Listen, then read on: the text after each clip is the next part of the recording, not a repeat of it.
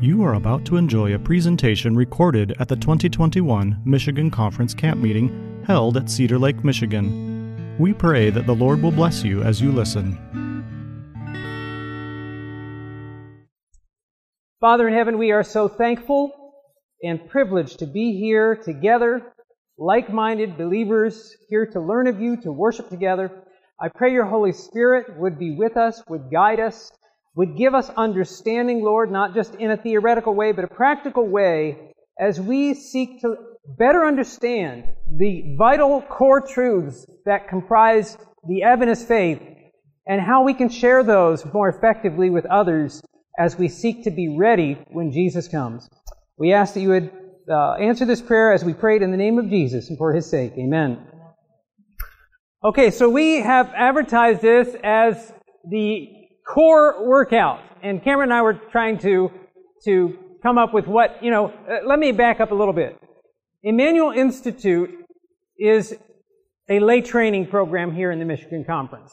And when we started out, we did a, basically a three and a half month training. And there's a lot you cover in three and a half months where we had students who would come stay on campus. Um, we were, we were working out of Pullman, Michigan.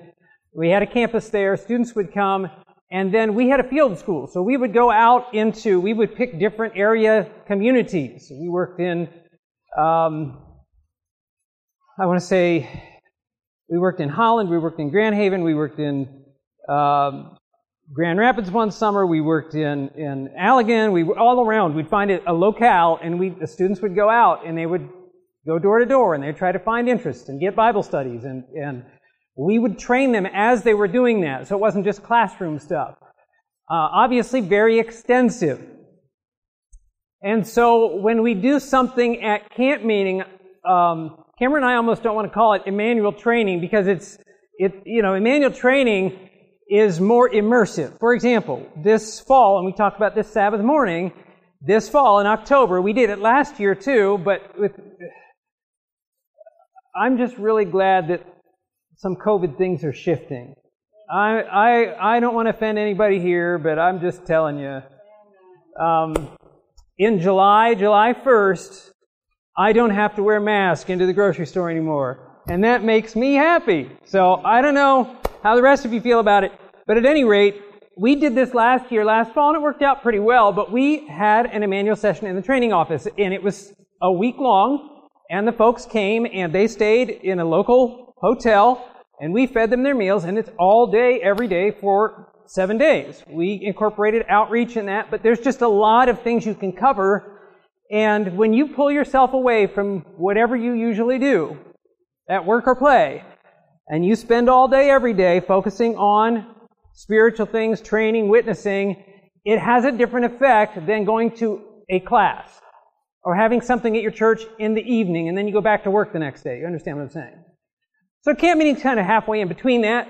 We had a week to do something. We were wondering what to do. And because of the variety of things we train in, training people how to find interests to study with, training people how to give Bible studies, training people how to get decisions when you're in Bible studies, all of those things uh, can take a, a, an amount of time.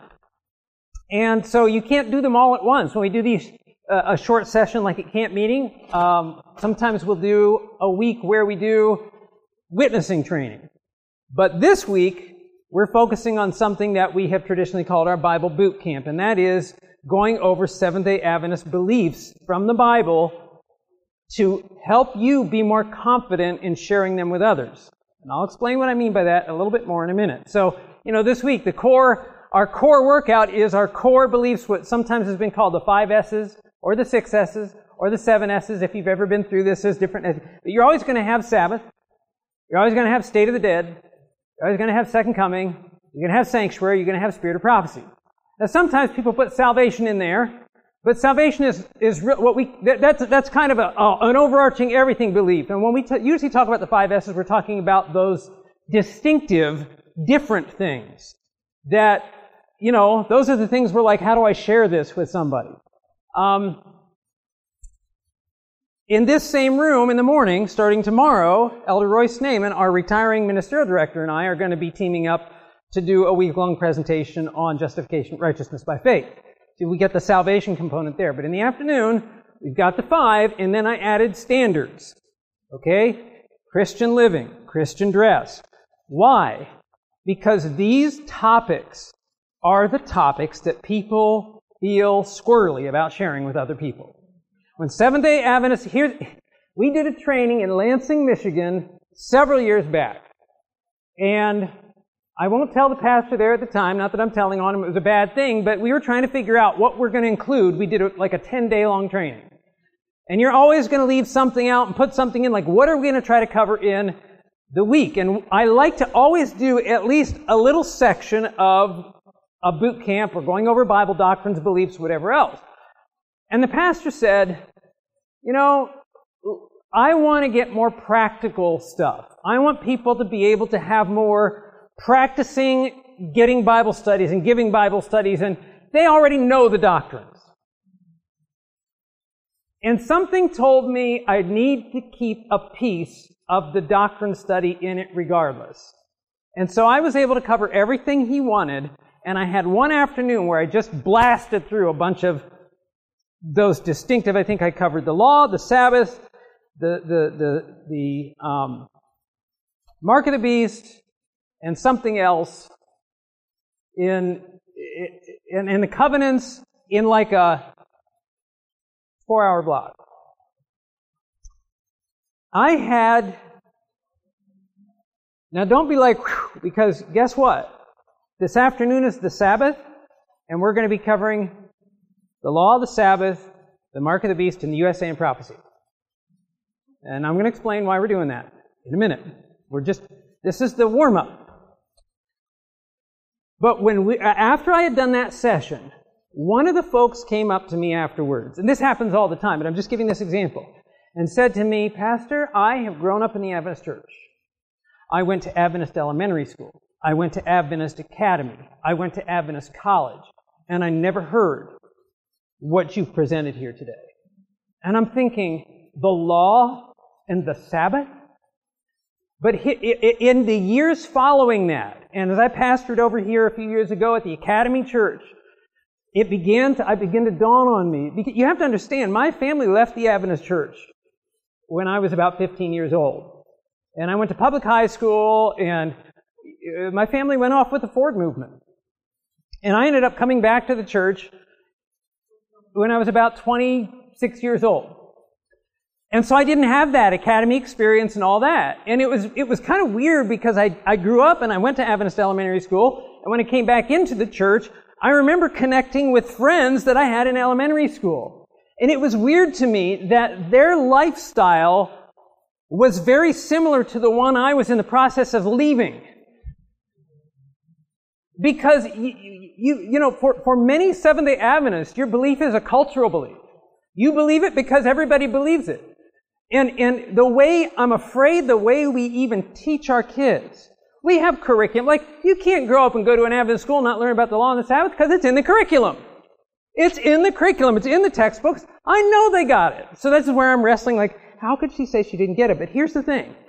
The way we often teach it is, you know, we go on the, to church on the Sabbath because we know Saturday is the seventh day, and yet, and when we teach it like you already know this, here's a review. Instead of teaching it like these are the Bible reasons why we do this, this is what you're going to get challenged on, and people are going to tell you this, and this is why we don't take that position that they take on the law or on the Sabbath or whatever else. We don't teach them to think, our young people or our adults, to think critically about what we believe. And so we believe because we've been told, and, and, and I see it every year. Our kids grow up, they come to academy, they're told not to wear jewelry because Adventists don't wear jewelry. They graduate, they go out and get their ears pierced and wear jewelry. Because they were just told, we do it because Advent, and like, like they're not going to get challenged on that? In the, in the majority of society just coming in, even, even in the church, but let alone like culture at large is going to challenge those things. So why do we believe these things? And I think what this lady was telling me, who grew up Adventist, she'd never really had a critical look at what, you know what I mean by critical. I'm not talking critical. I'm talking about thinking it through. A look at why we believe what we believe. I'm going to tell you something. The longer I'm a Seventh day Adventist, the more confidence I have in the Seventh day Adventist faith. faith. And I, I, I don't care if a person, I, and I'm just going to be straightforward with you. I never went to seminary. I've never taken Greek, one Greek class, okay? I know some Greek, I know some Hebrew from personal study as a pastor. I've been in pastoral ministry over 20 years. I've trained a lot of people. I'm going to tell you, I don't care what a person's pedigree is. I will go toe to toe with anybody on what I believe because I know what the Bible says about it. And I know that because I made it my point to know that. Because that's what a Christian is. And I think back to the words, that, perhaps you're familiar with the words of John Wycliffe, who was arguing with the scholars of his day, who said, you know, the lay people shouldn't be reading the Bible. you know, they need the priest to interpret. And of course, they didn't even have it in their own language. And Wycliffe said, I'm going to make it so a boy who drives the plow knows more of the scriptures than you. We have forgotten that the power of the word. And man, the Adventist faith is a Bible based faith. And, and the more you know it, you're just unshakable because you know what Scripture says. So my point this week, you know, when, when, when the pastor told me, oh, our, our, our members know the doctrine, it dawned on me, because I've done so much training to train people how to give Bible studies, and yet our members aren't flocking to give Bible studies. And I think it's because we're uncertain. Not even necessarily uncertain like, okay, the Sabbath. No, I believe the Sabbath. But how do I share the Sabbath? What do I say? And I know these guys are going to say, and we've already maybe had a little bit of experience where people come back and say, the Sabbath, oh, you guys believe in the Sabbath? Don't you know the law was done away with? Don't you know that God doesn't care as long as we love Jesus? He just wants us to love Jesus, love Him, and love one another. And, you know, you get it all this. And then you're thinking, what am I going to say to that? And so our time this week is looking at the core Seventh day Adventist beliefs. But we have to, so today we're going to look at the Sabbath. But I can't tell you about the Sabbath without looking at the law. We can't do that. In other words, I want you to get an understanding of why this is a significant doctrine and, and it, there, there are other things related to it. So, there are, you know, we cover the, the, the Cameron covers the second, or covers uh, death. Connected with death is the doctrine of hell and the millennium. I mean, you just, they kind of go together. So, you're going to get a lot this week. And I want to encourage you to take notes. Now, what I'm going to do, because I did run over here to be here by two because of this little schedule debacle is I have some stuff on the printer. Now I have Bible studies that I put together that what I want to do is I want to talk about the doctrine and then I'm not going to give you a Bible study, but I'm going to walk through the flow, but I want to do it after I explain let me say one more thing, and then I want to dive into talking about the, the law a little bit. We'll start there. And then what, the, the intention is this every day is going to be from 2.15 to 5. Okay? We're going to have breaks. So we'll go from 2.15 to 3. We'll have a 10 minute break and we'll go from 3.10 to 4. We'll have a break and we'll go from 4.10 to 5. And we're going to take that block to go through what we cover each the Sabbath today, tomorrow's the state of the dead, Wednesday is the sanctuary, Thursday is the spirit. No, no, no, I'm mixed up. It's Sunday. Tomorrow's sec, uh, second coming, and that's Monday. Tuesday, State of the Dead. Wednesday is. Is it written out somewhere? Oh, thank you for telling me what we're going to present this week, because I forgot. So, Spirit of Prophecy is Wednesday. Thursday is Sanctuary. Yes. And Friday is Standard. Okay. So, let me say one more thing about when it comes to sharing your faith with others, specifically giving Bible studies. And, and I'm going to incorporate evangelistic meanings as well. Now, I don't know if you've ever thought this way. I've been challenged this way sometimes by members. I mean, I don't get challenged this way pretty much by, by, by members usually do the challenging on this. They'll say, why do we, when we cover the Sabbath, why don't we cover this and why don't we cover that? Why, why always this little bit? And why don't we, when we give Bible studies, have more studies on this, that, and the other thing? I want you to understand that a Bible study lesson is not written with the intention of exhausting the topic. When the evangelist gets up in that evangelistic meeting and preaches on the Sabbath, his point isn't to cover every last place in the Bible that the Sabbath appears. His purpose is to address specifically those things that people have questions about. To address those things, those points where the devil has twisted things and he's trying to straighten them out. When you're giving Bible studies, it's not the point to exhaust the topic. The point is to try to take the things that are unclear and make them clear so that a person can think through them and make a decision. And so as we go through topics this week, there's a lot that we won't cover.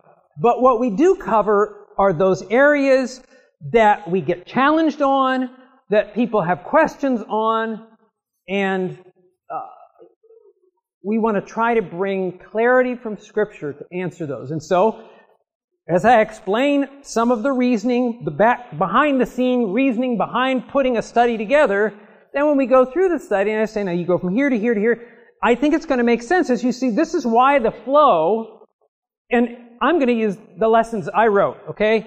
And I've used them for Emmanuel for a long time. But any Adventist lesson on the law is going to follow a pretty similar trajectory of thought because of that reason. It's trying to answer the common mindset that most people have about a topic, like the Sabbath. Okay? So you can't get into the Sabbath without starting with the law. Tell me what the Christian world thinks about the law. Now, I want to share with you some things about the law that folks just don't think about. And I want to start with, let's start with this. Let's start with justification by faith. Okay? How many Christians believe in justification by faith? Just about all of them, right? Now, I want to ask you some questions here. Let's say that uh, our friend Jack here and I are having a, a disagreement. And I say something like, you don't need to know the disagreement. You just need, you come in on the conversation and I say, Jack, you're just trying to justify yourself.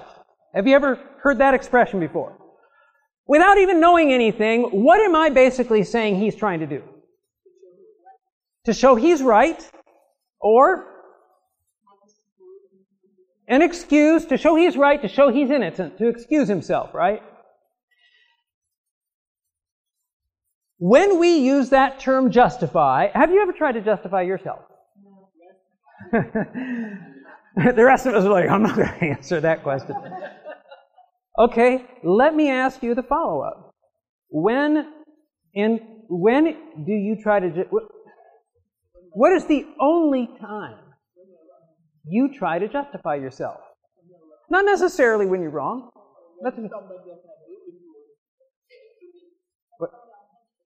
Okay. Well, there are a lot of people who think I'm wrong, but they don't tell me. So we're getting closer. Okay, perhaps. I'm fishing for something. When somebody accuses you, right? Yeah. Well, you don't necessarily have to. We like to give an explanation. Um, yes. When you feel attacked, right? Justification only comes in the presence of accusation. Isn't that true? So here's the big question for the Christian. Why do we talk about justification? Because there's been an accusation. Where does the accusation come from? Does the devil accuse us?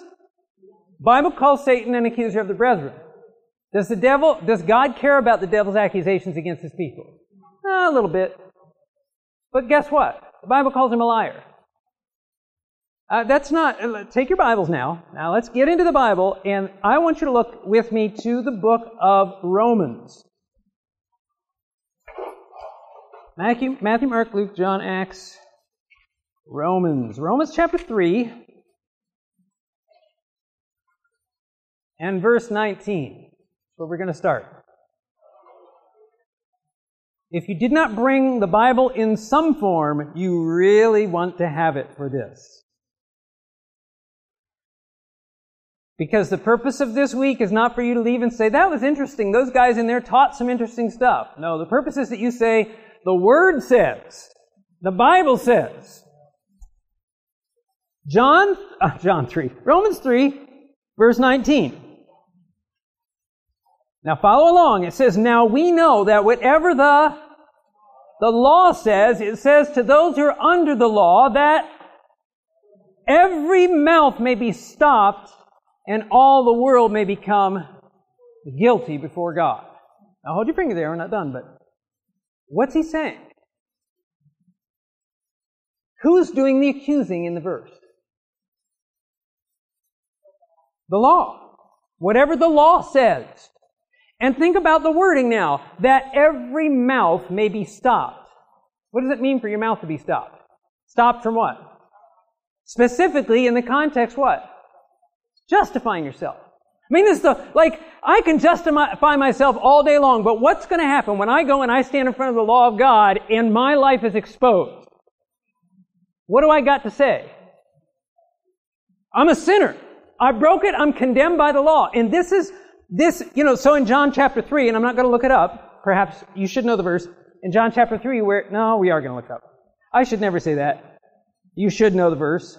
We should all know them, but I need to keep reviewing. John chapter 3. Now, this is that whole account with Nicodemus and the whole conversion. You must be born again. John chapter 3.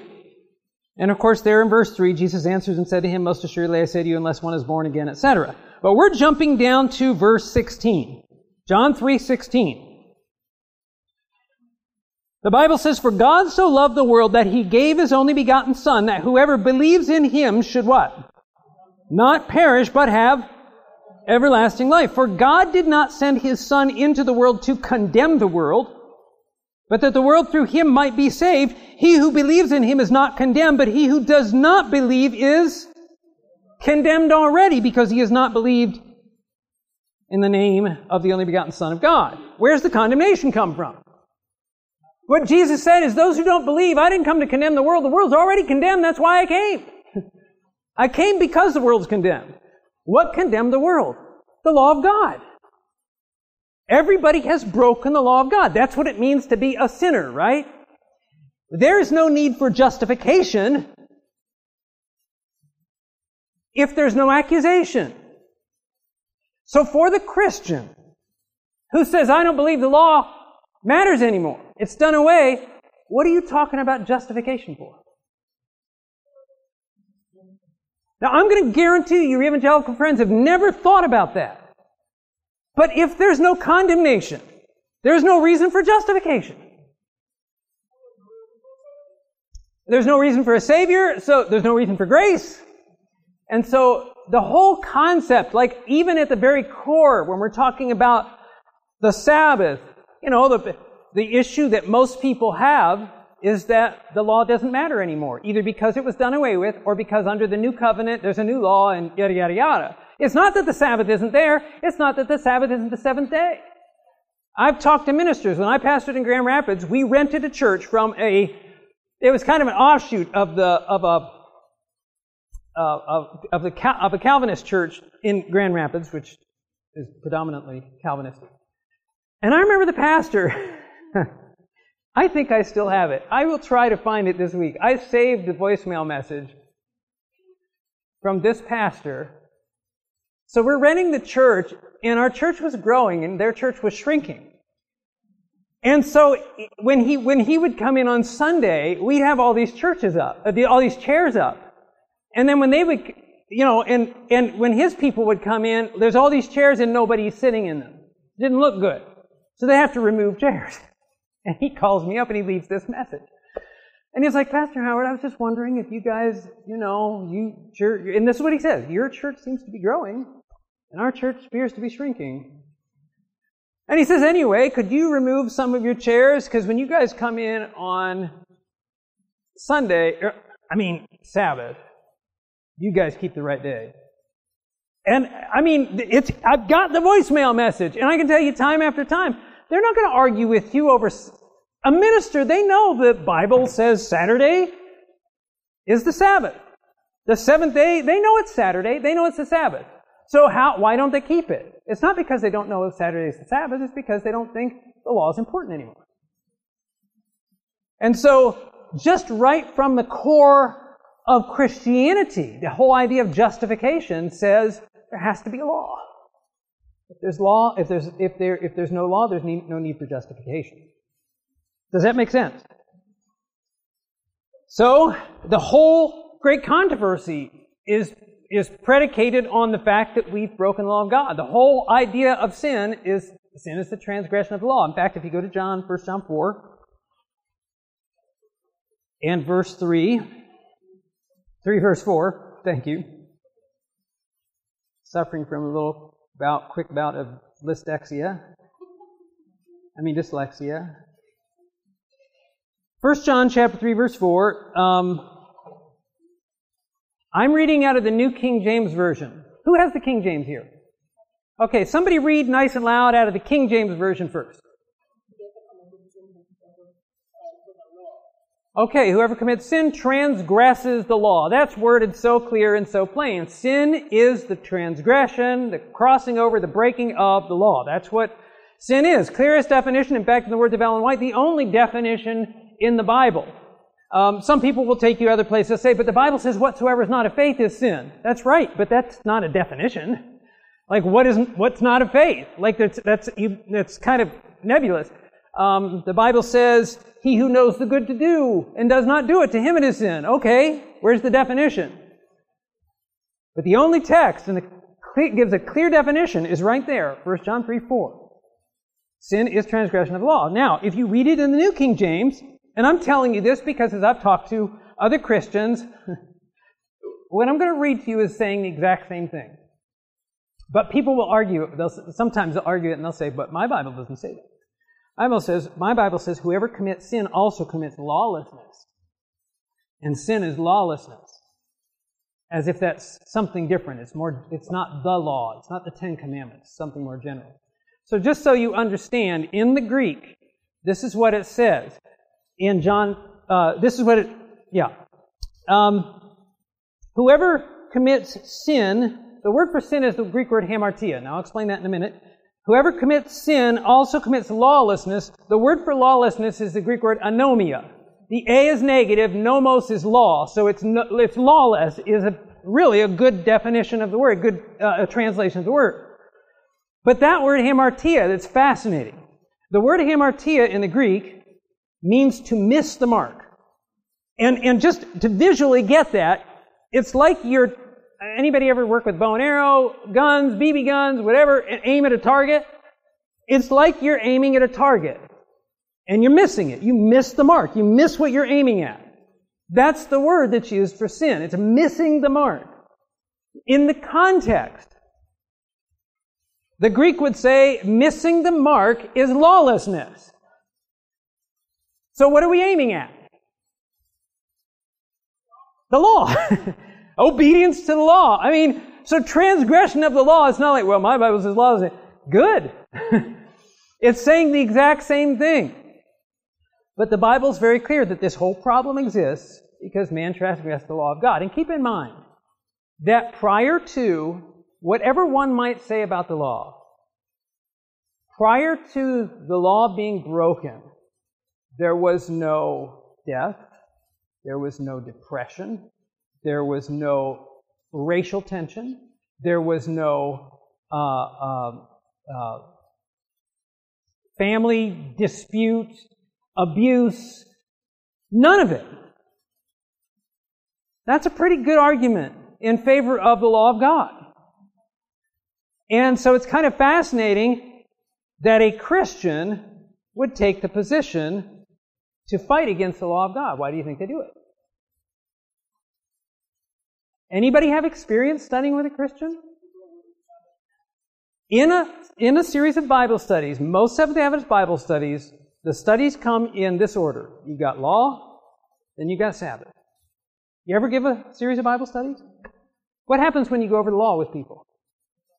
No problem until I remember I preached an evangelistic series. I had this couple come out. I think it was like the first night.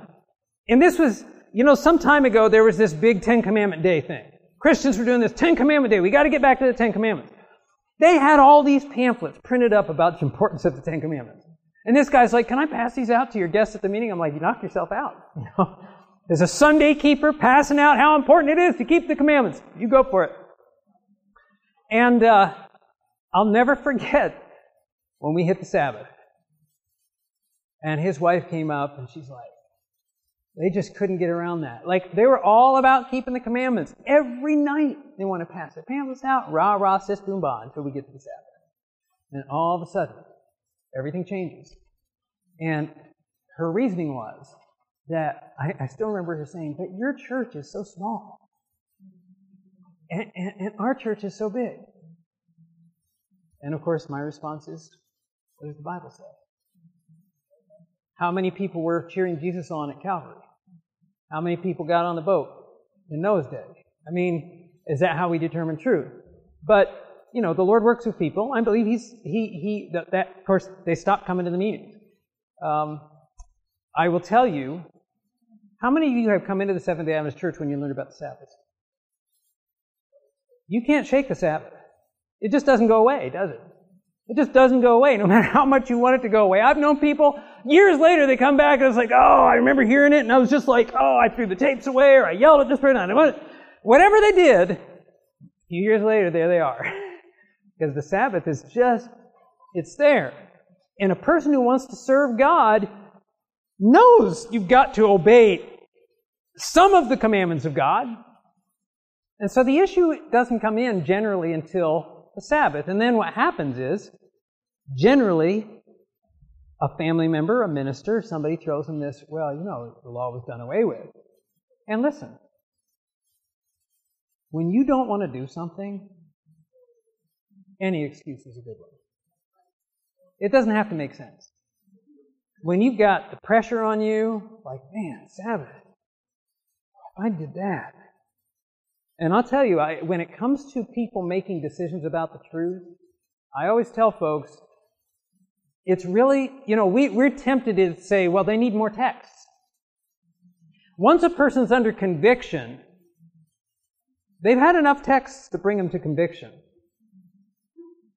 And the reason they generally aren't making a decision to follow what they learned isn't an information issue, but an application issue. I'm not saying sometimes people don't need more information, but it's often because they're starting to count the cost. Wow, if I keep the Sabbath, I can't work on Saturday, I can't work on Friday night. I work in a restaurant, I work at a hair salon, I work at like a major Saturday business day. What am I going to do?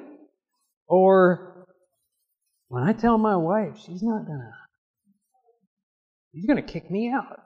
And this is what happens as people process through. It's not because the truth isn't clear. It's application.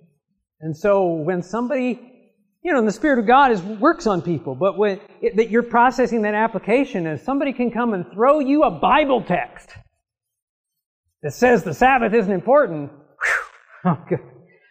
I'll take it. Does it make sense? Doesn't matter. Doesn't matter. I don't care. Just to, it, it just sounds good because it's from the Bible. And the way the pastor told me, it means I don't have to keep the Sabbath. And that's what we're up against. But keep this in mind. Take your Bibles and go with me to 2 Corinthians chapter uh, 13, verse 8. 2 Corinthians 13, verse 8. Somebody read that. All right, now do it. Read it again. I want you to listen carefully. Go ahead and read it again, nice and loud.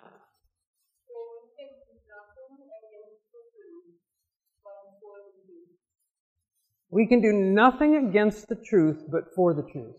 What in the world does that mean? Whose truth is it? It's God's truth. It, it, it's, it's truth. Can truth n- become non truth? It's always going to be true.